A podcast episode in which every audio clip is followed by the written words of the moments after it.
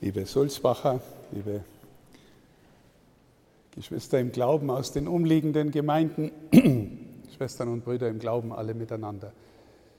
Ich möchte diesen Anlass ähm, benutzen, um mit Ihnen über drei Punkte nachzudenken. Der erste Punkt ist die Krise der Kirche, in der wir uns befinden. Der zweite Punkt ist jemanden vom Hören sagen kennen. Und der dritte Punkt ist Gastfreundschaft. Zum Ersten, ich glaube und wahrscheinlich spüren das viele von Ihnen, dass unsere Kirche wahrscheinlich in der größten Krise ist seit der Reformation, also seit ein paar hundert Jahren. Wir erleben Umbrüche in der Gesellschaft, in der Politik, in den Medien, und auch innerhalb der Kirche. Und alles hängt natürlich zusammen. Wenn man ehrlich ist, ist die Krise der Kirche schon mehrere Jahrzehnte alt, vielleicht sogar mehrere Jahrhunderte, so ein schleichender Prozess dessen, was wir Entkonfessionalisierung nennen. Aus vielerlei Gründen, Materialismus, Individualismus, andere Ideen, wie gesellschaftliches Zusammenleben geht und vieles mehr. Und natürlich kommen dann die Skandale der Kirche, die man in den Zeitungen, in den Medien wahrnimmt, was die Missbrauchskrise angeht, was die, äh, die Finanzskandale manchmal angehen, was manches Gebaren von Mächtigen in der Kirche angeht. Das machen viele Leute nicht mehr mit, fühlen sich entfremdet und gehen weg und gehen weg. Und die Frage ist, ist dieses Weggehen jetzt motiviert, weil man sagt, na ja, die Kirche ist halt ein Verein wie viele andere, glauben kann ich auch ohne sie, oder ist da etwas mehr, was man vielleicht verlässt, wenn man die Kirche verlässt? Ich glaube, das Zweite ist wahr, ohne dass ich irgendwas von dem entschuldigen möchte, was, wir, was ich an Skandalen jetzt äh, auch nur angerissen habe. Ich möchte Ihnen jedenfalls von Herzen zusagen, dass ich und viele andere in der Bistumsleitung versuchen, all die Dinge so transparent, so offen, so gut wie möglich aufzuarbeiten. Der Pfarrer Tiefenberg ist auch in Leitungsgremien dabei und weiß, dass wir kontinuierlich versuchen, daran zu arbeiten, dass wir in Zukunft auch anders Kirche sind. Auch in dem Sinn, den Papst Franziskus synodal nennt. Und äh, aus meiner Sicht brauchen wir Offenheit und Transparenz und eine andere Form von Miteinander, als wir sie vielleicht eingeübt haben. Wenn ich sage äh, eingeübt, dann meine ich vielleicht zum Beispiel auch sowas, was der Papst Franziskus doppelten Klerikalismus nennt. Ich sage Ihnen nur ein Beispiel von doppelten Klerikalismus. Wir Geistliche, wir Pfarrern, wir wissen, was man glaubt und was man betet und was man in der Kirche redet. Und das gläubige Volk kümmert sich, jetzt sage ich es ein bisschen überspitzt, kümmert sich ums Pfarrfest, legt einen Bierpreis fest gell, und macht das Kuchenbuffet. Und wenn einer kommt und sagt, was glaubt man denn? Dann schickt man zum Pfarrer, weil der hat es studiert. Und das, liebe Schwestern und Brüder, das wird in Zukunft nicht mehr so sein. Ich erinnere mich an eine hauptamtliche Kirchenmitarbeiterin, eine Sozialpädagogin, die hat in einem Flüchtlingsheim für uns mitgearbeitet bei der Caritas. Und sie hat zu mir äh, irgendwann einmal gesagt, als ich das Heim besucht habe, Herr Bischof, ich habe da jetzt einen gläubigen Moslem aber der, er interessiert sich fürs Christentum. Jetzt, wo schicke ich ihn denn hin, weil der Pfarrer hat keine Zeit? Dann habe ich gesagt, jetzt sagen Sie mal, in diesem Land gibt es 22 Millionen Katholikinnen und Katholiken und ebenso viele Protestanten und Protestantinnen. Und Sie sagen, wo schicke ich denn den hin, weil der Pfarrer keine Zeit hat? Sie sind hauptamtliche Mitarbeiterin in der Kirche.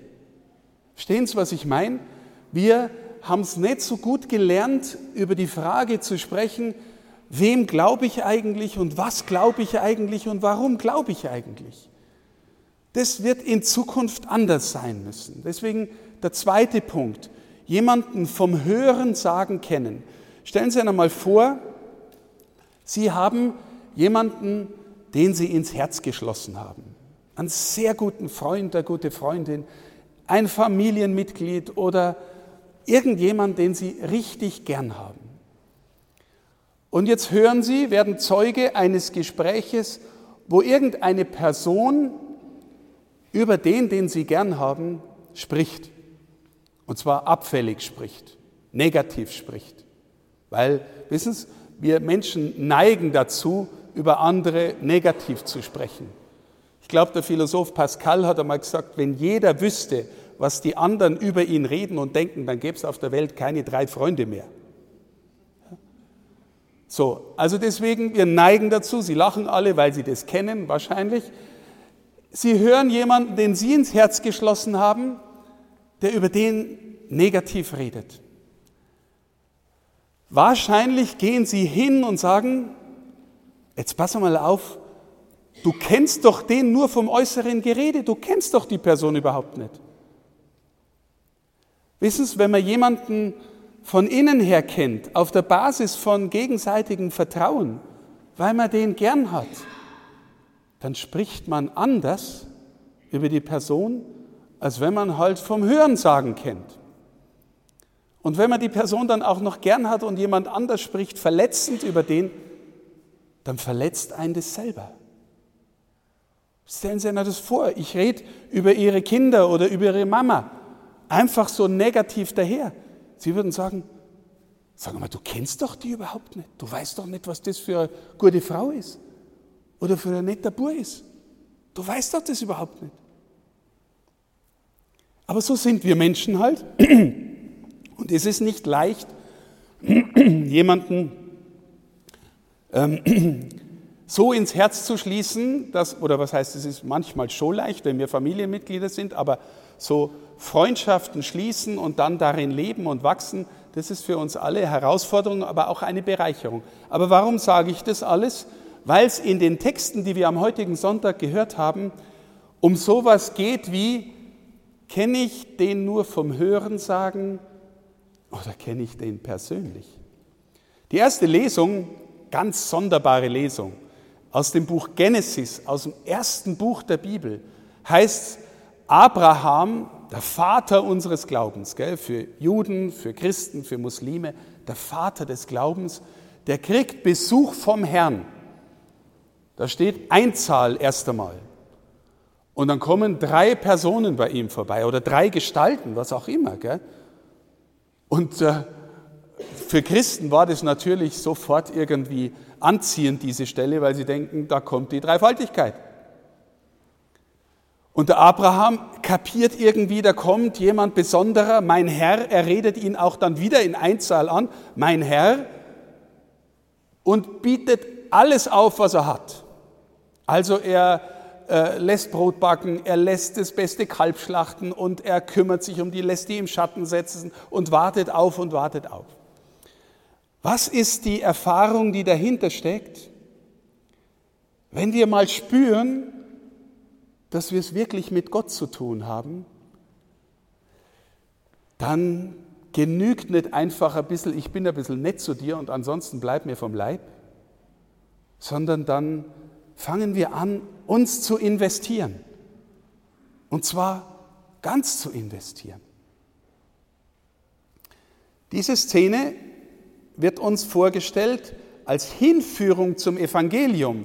Deswegen ist es oft gut, liebe Schwestern und Brüder, das Alte Testament einmal zu hören, auch im, im Gottesdienst am Sonntag, weil es meistens ein Muster ist, Verheißung, Erfüllung. Ihr kennt diese Geschichte von Maria und Martha, die uns heute der Herr Pfarrer so schön gesungen hat, das Evangelium. Ihr kennt dieses Evangelium. Da kommt also Jesus in das Haus von Menschen, die seine Freunde sind. Aber ganz offensichtlich kennen die beiden Schwestern den, der da kommt, auf verschiedene Weise. Die Martha denkt sich, ich muss Konventionen erfüllen. Gell? Da kommt jetzt jemand, der ist irgendein Besonderer und ich tu jetzt alles, damit der sich irgendwie wohlfühlt. Und Schwester, was macht die, Maria? Setzt sich zu seinen Füßen und hört ihm zu. Sich zu jemandes Füßen setzen bedeutet in der Antike und in diesem jüdischen Kontext, sie ist eine Jüngerin. Wenn einer ein Rabbi war, ein Lehrer und gesprochen hat, dann haben sich seine Jünger zu seinen Füßen gesetzt. Sie setzt sich zu seinen Füßen und hört ihm einfach nur zu. Die Martha wird eifersüchtig. Außerdem hat sie die ganze Arbeit. Ich racker mich da ab und sie hockt da und tut nichts. Und Jesus, was sagt Jesus? Er sagt nicht, Martha, ist es super, dass du so gastfreundlich zu mir sein willst. Er sagt, Martha, Martha, du machst dir echt viel Stress. Aber das ist jetzt gerade alles nicht so nötig. Und er sagt dann sogar, nur eins ist nötig. Nur eins ist nötig. Und jetzt fragen wir uns die ganze Zeit, seit, seit wir diesen Text kennen, was ist denn das, was nötig ist? Und jetzt sagt, wer mein Versuch einer Antwort, lernen, Jesus nicht nur vom Hören sagen kennen. Jesus nicht nur vom Hören sagen zu kennen, sondern sich ihn ans Herz gehen lassen, ihn in unser Herz einschließen. Fragen Sie sich mal, liebe Schwestern und Brüder, wie sprechen Sie selber von Jesus? Wenn Sie das Wort Jesus sagen, ist dann etwas, was man spürt, dass Sie den kennen, persönlich? Oder schicken Sie ihn lieber zum Pfarrer, weil Sie hoffen, dass der den kennt? Ehrlich gesagt, ich kenne auch nicht wenige Pfarrer, Anwesende immer ausgeschlossen, gell? nicht wenige Pfarrer oder Hauptamtliche in der Kirche, wo ich den Eindruck hätte, kennt er den nur vom Hören sagen?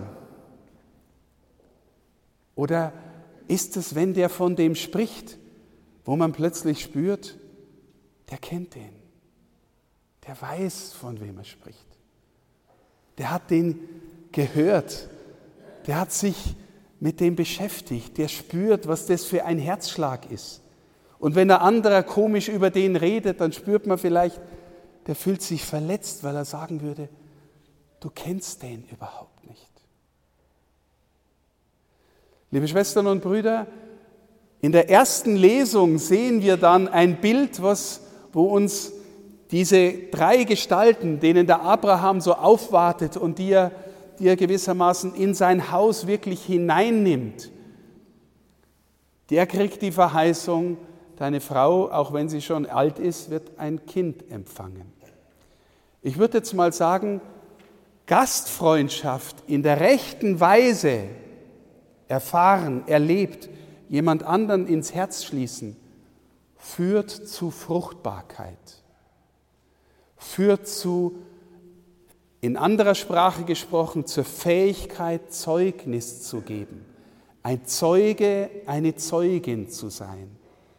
Wissen Sie, ich kann über Jesus gescheit daherreden, habe Theologie studiert. Aber komischerweise sind in der Heiligen Schrift die Berufstheologen, die hohen Priester, die Schriftgelehrten, die Pharisäer, die Gesetzeslehrer, die kommen immer am schlechtesten weg. Warum eigentlich? weil Jesus der ist, der vom Vater in einer ganz anderen Weise redet als alle, die zuvor da waren. In welcher Weise redet er? Er kennt ihn persönlich. Er wünscht sich, dass die Menschen in die Beziehung zum Vater so zurückfinden, dass sie, wenn sie Vater unser beten, das auch meinen. Dass sie meinen, wir haben einen Vater, der auf uns schaut. Wir haben seinen Sohn, der sich uns, und das ist das Wunder, was wir hier feiern, bei diesem Mal einlädt, um sich selber uns zu geben. Fragen wir uns, liebe Schwestern und Brüder, wie feiern wir den Gottesdienst? Kommen wir hierher, wünschen uns, dass das hoffentlich nach 45 Minuten vorbei ist und der Pfarrer oder der Bischof hoffentlich nicht zu lang predigen? Oder fühle ich mich eingeladen zu dem, der hier der Gastgeber ist und der mir nicht nur irgendein Brot geben will, sondern sich selbst? Und liebe Schwestern und Brüder, er gibt uns sich selbst, damit wir lernen, ihn nicht nur vom Hören sagen zu kennen, sondern in die Beziehung mit ihm zu finden. Und ich bin sicher, und dann nehme ich wieder Bezug zum Anfang meiner Predigt, wenn es Menschen gibt, die ihn nicht nur vom Hören sagen kennen, sondern persönlich, weil sie sich ihm zu Füßen gesetzt haben, weil sie angefangen haben, sein Wort wirklich in sich aufzunehmen, weil sie im Gebet irgendwie in die innere Nähe finden, weil sie dann anfangen, das Wort Jesus anders zu sagen, als man es halt so durchschnittlich sagt. Dann kommt daraus Fruchtbarkeit. Dann kommen vielleicht Menschen hierher, die sagen, die Christen, die hier feiern, die kennen jemanden, der ihr Leben ist, der ihr Leben trägt, der sie nach Hause führen will zum Vater, der sie einlädt in das große Fest des Lebens. Und ich will daran teilnehmen, weil es gibt sonst nirgendwo in der Welt. Aber hier in Sulzbach gibt es es. In jeder unserer Kirchen gibt es es. Liebe Schwestern und Brüder, das, was wir hier feiern, ist so viel größer, als wir ahnen. Aber wir brauchen für Gott ein gastfreundliches Herz, damit wir irgendwann spüren, dass er wirklich der eigentliche Gastgeber ist, der uns zu sich einlädt. Liebe Schwestern und Brüder, das möchte ich Ihnen ans Herz legen und gleichzeitig trotzdem, oder was heißt trotzdem, für alles danken, was Sie hier in dieses Haus investiert haben, in dieses Haus Gottes. Er ist eigentlich der Gastgeber. Aber Sie haben wieder Abraham miteinander so viel investiert, dass es heute wieder so dasteht, wie es dasteht. Außen und innen renoviert, alles beigebracht an Hand- und Spanndiensten, was möglich ist, an Spenden. Und die Eigenleistung ist echt gewaltig, die sie erbracht haben. Aber liebe Schwestern und Brüder, Sie ahnen alle, wenn wir darüber nachdenken, was heißt eigentlich Innen- und Außenrenovierung von Kirche, dann geht es um das, wovon ich versucht habe zu sprechen. Dann geht es darum, dass wir in uns Kirche werden. Menschen, denen der am Herz liegt, weil wir ihm am Herz liegen. Danach sehnt sich er und sehnen sich Menschen, die wirklich aufrichtig Gott suchen. Ich wünsche Ihnen von Herzen und voller Dankbarkeit, dass etwas von diesem Geheimnis auch über dieses Fest hinausstrahlt.